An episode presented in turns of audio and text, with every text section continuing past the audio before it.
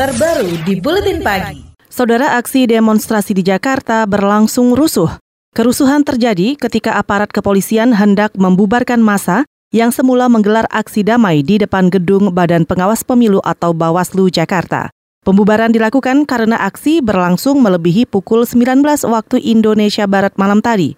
Masa menolak bubar hingga berujung pada bentrokan. Mereka menuntut Bawaslu membatalkan pencalonan pasangan calon Presiden Joko Widodo Ma'ruf Amin. Bentrok masa dengan aparat kepolisian berlangsung hingga Selasa subuh. Polisi mendesak mundur masa demonstran hingga ke kawasan Tenabang, Jakarta.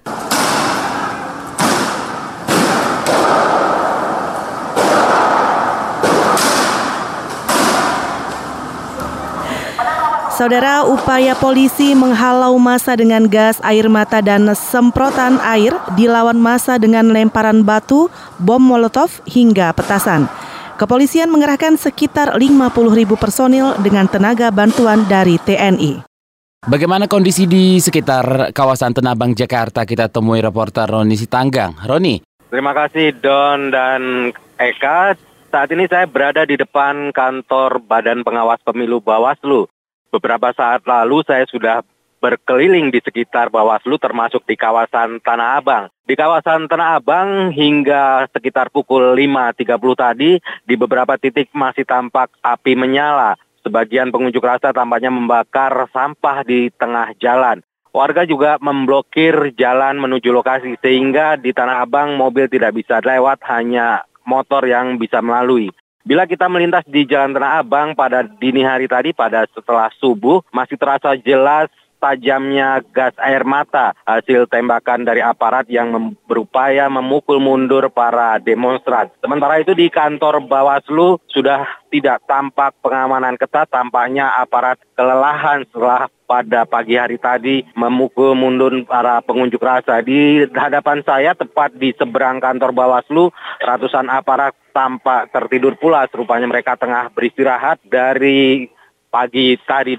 Tidak tampak kerusakan berarti yang jelas sampah menggunung di depan Bawaslu. Petugas kebersihan yang tengah bertugas kelihatannya kewalahan juga mengatasi gunungan sampah sisa aksi dini hari tadi.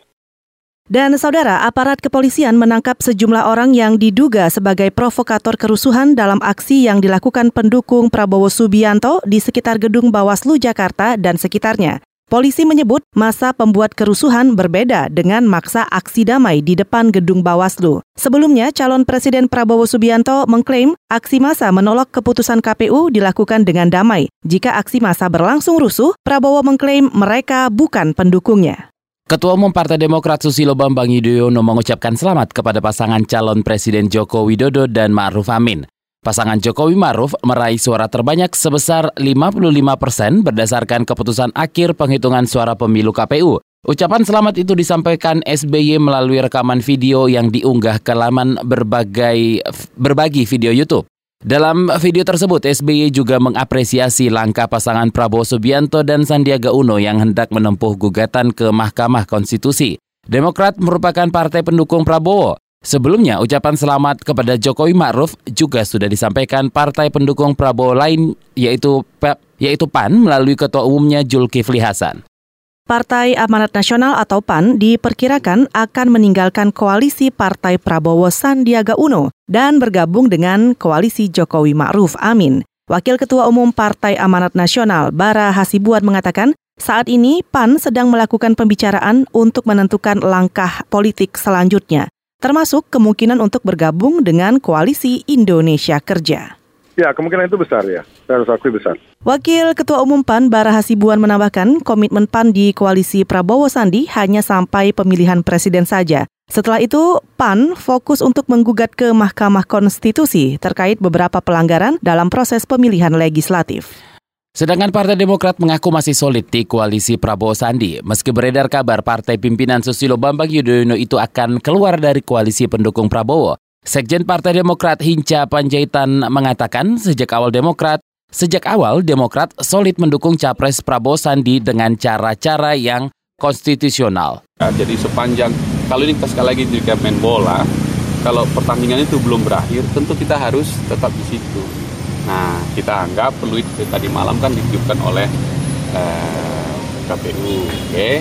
Kemudian kita ke KMK berarti perpanjangan waktu gitu kan.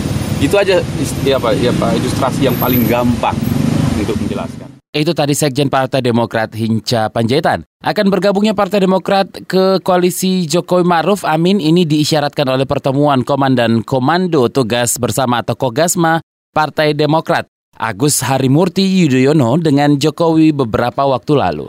Badan Pemenangan Nasional pendukung Prabowo Sandi mempersilahkan jika ada partai koalisi Prabowo Sandi yang berubah haluan dan mendukung pasangan Jokowi Ma'ruf pasca penetapan hasil Pilpres 2019. Juru bicara Badan Pemenangan Nasional BPN Prabowo Sandi, Andre Rosiade, mengatakan menghormati segala keputusan partai mitranya. Tidak ada masalah itu hak masing-masing partai. Kami juga tidak akan melarang. Itu hak masing-masing partai, apalagi kalau ada iming-iming jabatan menteri atau pimpinan MPR, itu kan hak masing-masing partai. Yang jelas tentu masyarakat akan melihat, oh dia pindah karena mungkin dapat menteri, oh dia pindah mungkin karena dapat jabatan pimpinan MPR.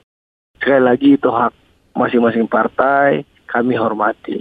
Meski begitu, juru bicara BPN Prabowo Sandiaga Andre Rosiade juga menegaskan hingga saat ini pimpinan partai di koalisi Prabowo Sandiaga masih solid mendukung pasangan Prabowo Sandi.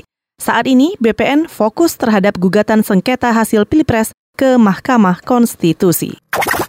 KBR, inspiratif, terpercaya.